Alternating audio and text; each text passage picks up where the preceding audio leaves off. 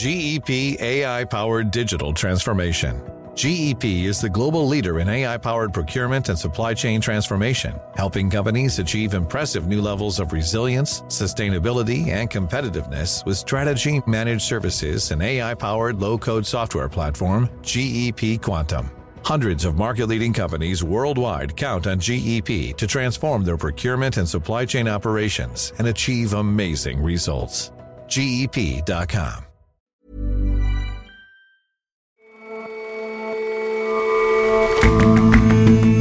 and welcome to The Intelligence from The Economist. I'm Ora Ogunbiyi. And I'm Jason Palmer. Every weekday, we provide a fresh perspective on the events shaping your world. Vietnamese children are racing ahead of those in neighboring countries. We take a closer look at the secret source of their first class education system. Could the rest of the world take a leaf out of their books? Islamic scholars are divided on whether cryptocurrencies violate prohibitions on the charging of interest and speculation, gambling. Whether crypto ends up decreed as halal or haram, plenty of Muslim investors and countries are already in the market.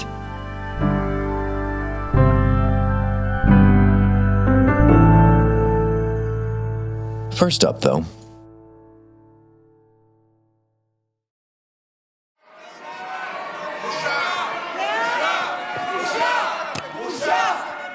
Israel's parliament yesterday, opposition lawmakers chanted shame, shame, shame in Hebrew. Then they walked out, refusing to vote on legislation that will limit the powers of the country's Supreme Court. Their boycott meant the law was passed 64 votes in favor, 0 against, 0 abstainers. The changes were pushed through by the most religious, nationalist element of Prime Minister Benjamin Netanyahu's coalition government, even after months of protests. We fear we gone down to a dictatorship. Yesterday, those protests intensified. The demonstrators were met with water cannon. The new law will crimp the Supreme Court's ability to strike down laws it sees as unreasonable and is just the first of a series of votes that threaten the country's democratic functioning.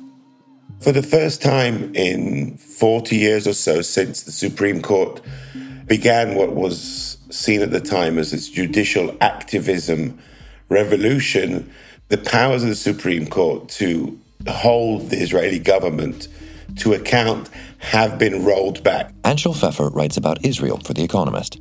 The law passed by the Knesset yesterday takes away one of the main judicial review tools of the Supreme Court, the reasonableness standard. And it means that the Supreme Court now has a lot less power to intervene in government decisions or appointments, especially the ones which are most egregious. And this has been carried out by a government widely viewed as the most far right and the most religious in Israeli history. So obviously, this has a lot of Israelis very worried.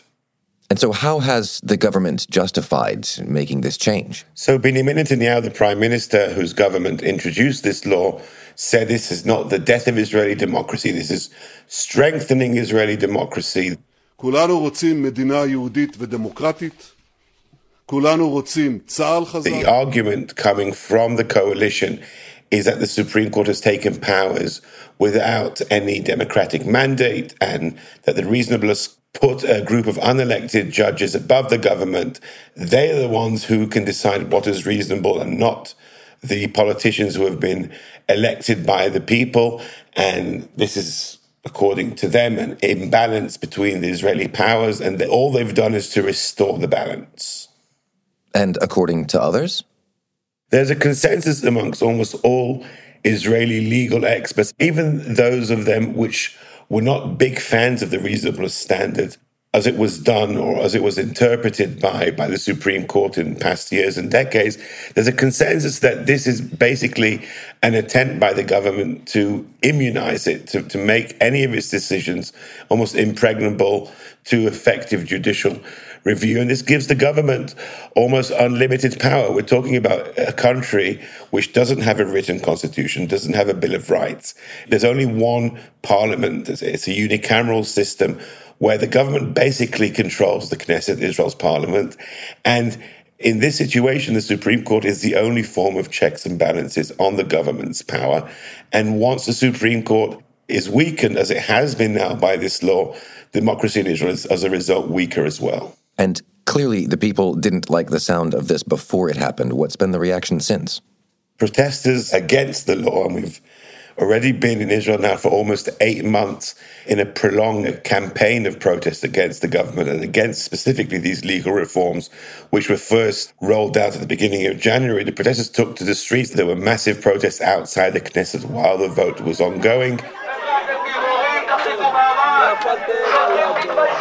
They spread throughout the afternoon and evening to other parts of Israel and culminated in a massive protest on the Ayalon highway, which is the main transport artery through Tel Aviv, where into the early morning there were pitched battles with police, water cannons, mounted police charging. And the road was blocked for about four or five hours. And this is, like I said, just one stage in a long period of protest, which has been ongoing in Israel and will continue now because the government is planning to pass more of these laws. The protests are not just on the streets. We're seeing influential groups within Israel finding other ways also to voice their displeasure at the government. Business groups have closed down shopping centers. There's talk of a possible general strike. There already was a one day general strike in March, which forced the government then to back down.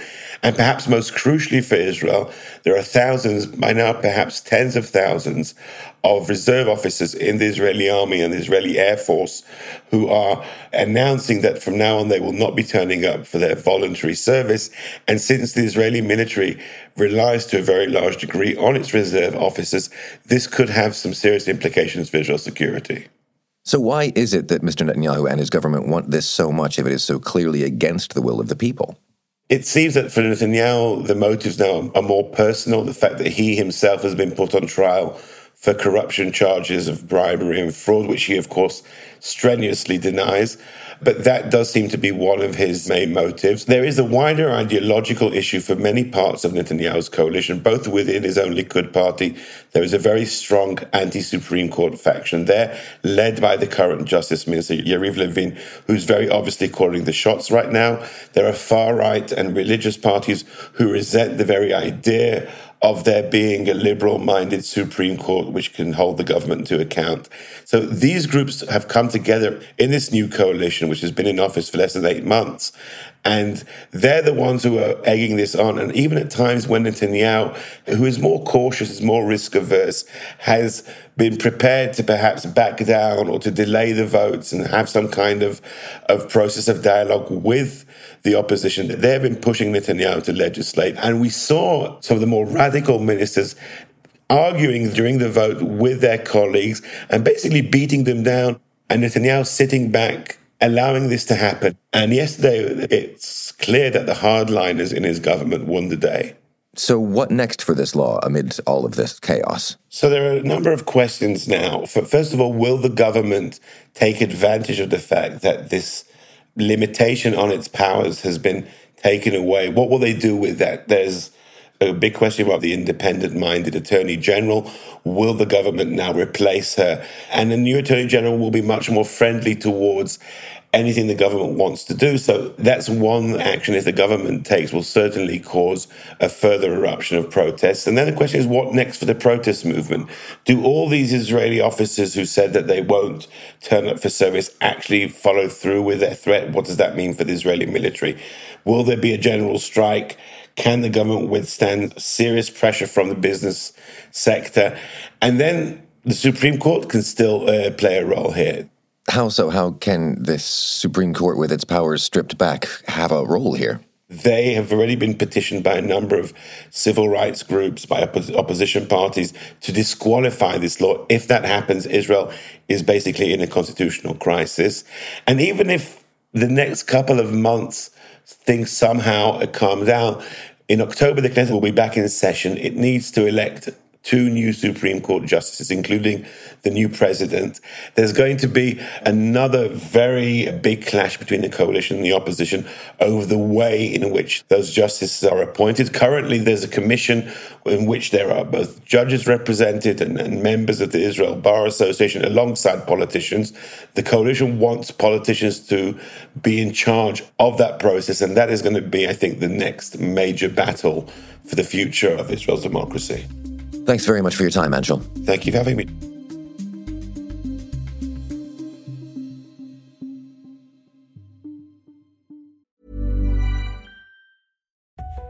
What do resilient, sustainable, and high performing supply chains have in common?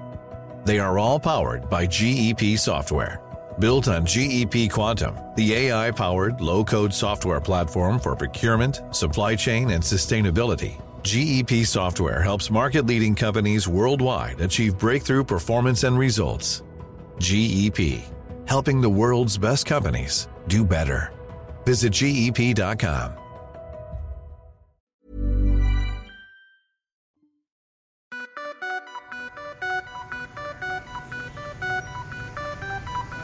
Vietnam's prosperity has been on an upward trajectory for years. Rapid economic growth means the country's GDP per person now stands at just over $3,750. That's still lower than its regional peers, Malaysia and Thailand, but Vietnam has one particular strength that could help it close that gap further its education system. So, to understand how well an education system is performing, you need to look at how well the students are doing in that system. Vishnu Padmanabhan is a data journalist at The Economist. And when you look at the performance of Vietnamese students in international assessments of reading, maths, and science, they score really, really well. Tell me more about that. There are two things that really stand out about Vietnam. The first is Vietnam's great performance in education comes at a relatively lower level of income. So, across the world, richer countries tend to have better education systems. But data from the World Bank shows that Vietnamese students perform better not only than their richer counterparts in the region like Malaysia and Thailand, but even countries such as Britain and Canada that are far richer. And then the second standout feature, I think, is that the quality of Vietnam schools have actually improved over time. A study published last year by researchers at the Center for Global Development found that in more than two thirds of the developing world, the quality of education deteriorated since the 1960s. But Vietnam is one of the few countries where schools have actually improved over time. And how have they managed to do that? Well, the secret lies in the classrooms. Children in Vietnam learn far more at school, especially in the early years. A study published in 2020 by Abhijeet Singh, who's an economist at the Stockholm School of Economics, demonstrated this quite well. He basically examined data from identical tests taken by students in Ethiopia, India, Peru, and Vietnam. And he found that between the ages of 5 and 8, Vietnamese children race far ahead than children from the other three countries. Just one more year of education in Vietnam delivered far more to children. So, specifically, he found that a year of schooling increases the probability that a child can solve a simple multiplication problem by 21 percentage points. And for comparison, in India, the uplift is six points. So that's a huge difference. And what accounts for that disparity? What is Vietnam doing that the rest of the world isn't? Several studies have shown that the caliber of teachers in Vietnam is just far better than in other countries.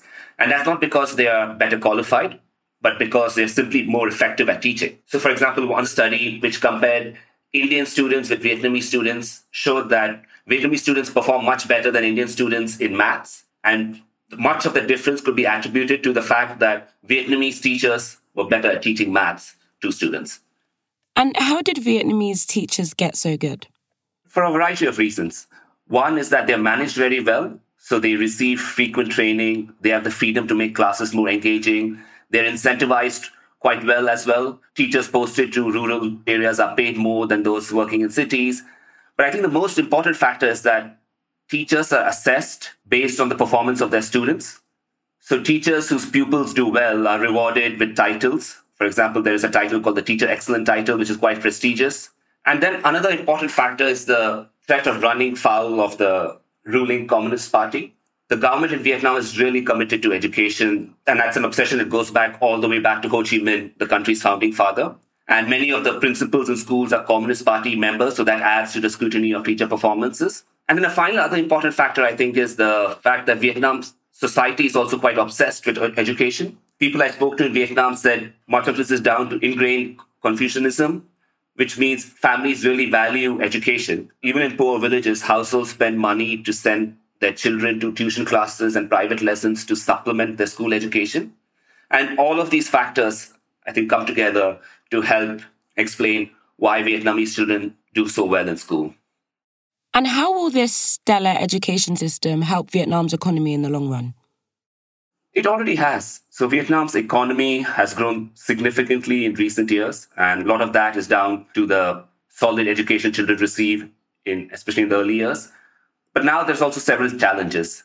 Growth, for example, is testing the education system. Firms in Vietnam want workers with more sophisticated skills, such as team management and softer skills, which Vietnamese students are currently not trained for in the education system. There are criticisms that Vietnamese schools focus too much on tests. And then the other challenge with growth has been that a lot of people have moved to cities, which means schools in urban areas are increasingly overburdened. And then more and more teachers are forsaking jobs in schools for higher paying jobs in the private sector. So, for Vietnam's education story to continue, the government will have to tackle all of these issues. Vishnu, thank you so much for joining us. Thanks, Ray. Thanks for having me.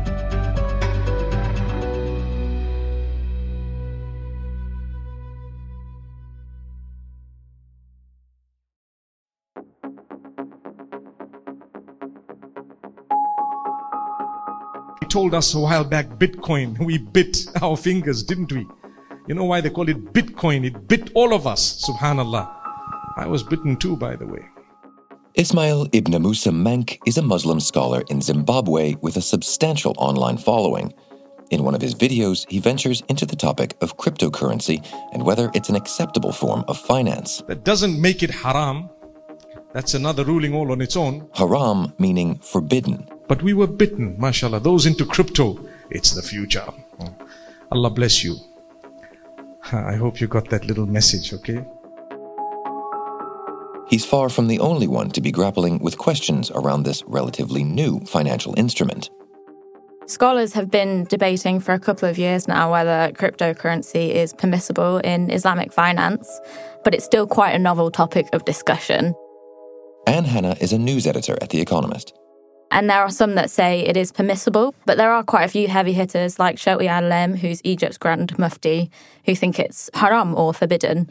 He issued a fatwa in 2018 endorsing a ban on a mainstream cryptocurrency.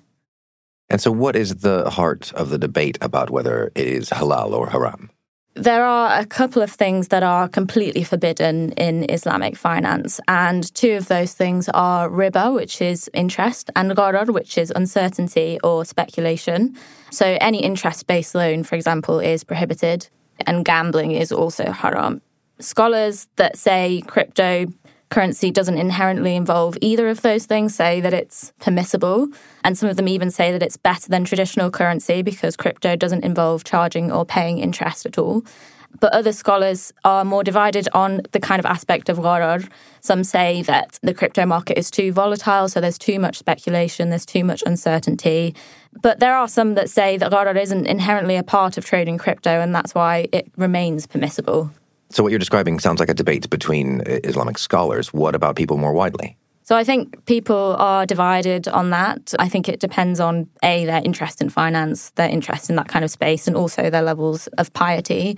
But what we can say for sure is that people in Muslim countries haven't been deterred from trading in crypto.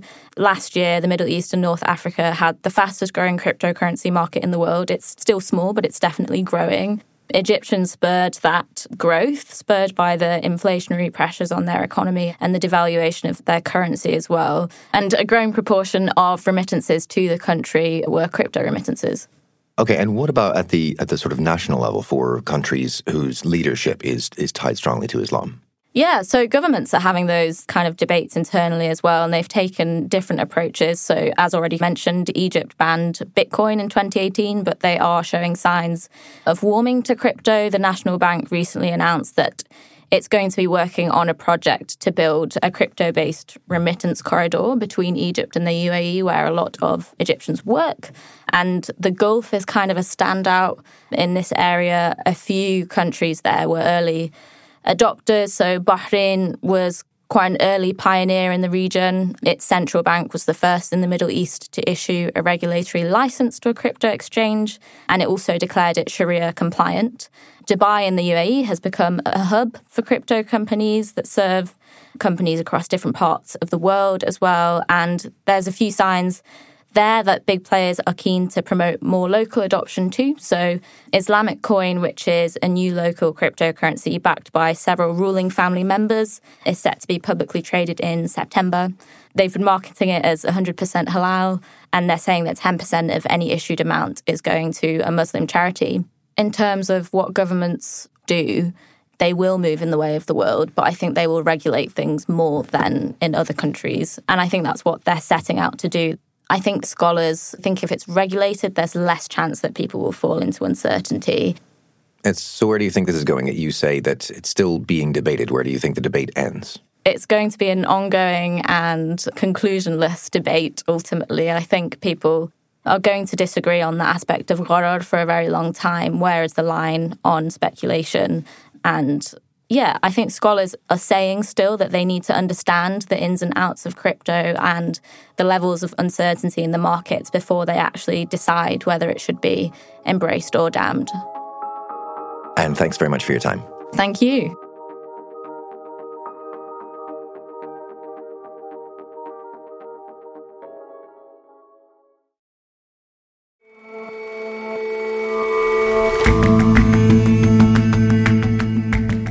All for this episode of The Intelligence. Let us know what you think of the show. You can email us at podcasts at economist.com. And if you're not a subscriber to The Economist, you really are missing out. Dive in with our current deal, a free 30-day digital subscription. Just go to economist.com slash intelligence offer or click the link in the show notes. We'll see you back here tomorrow.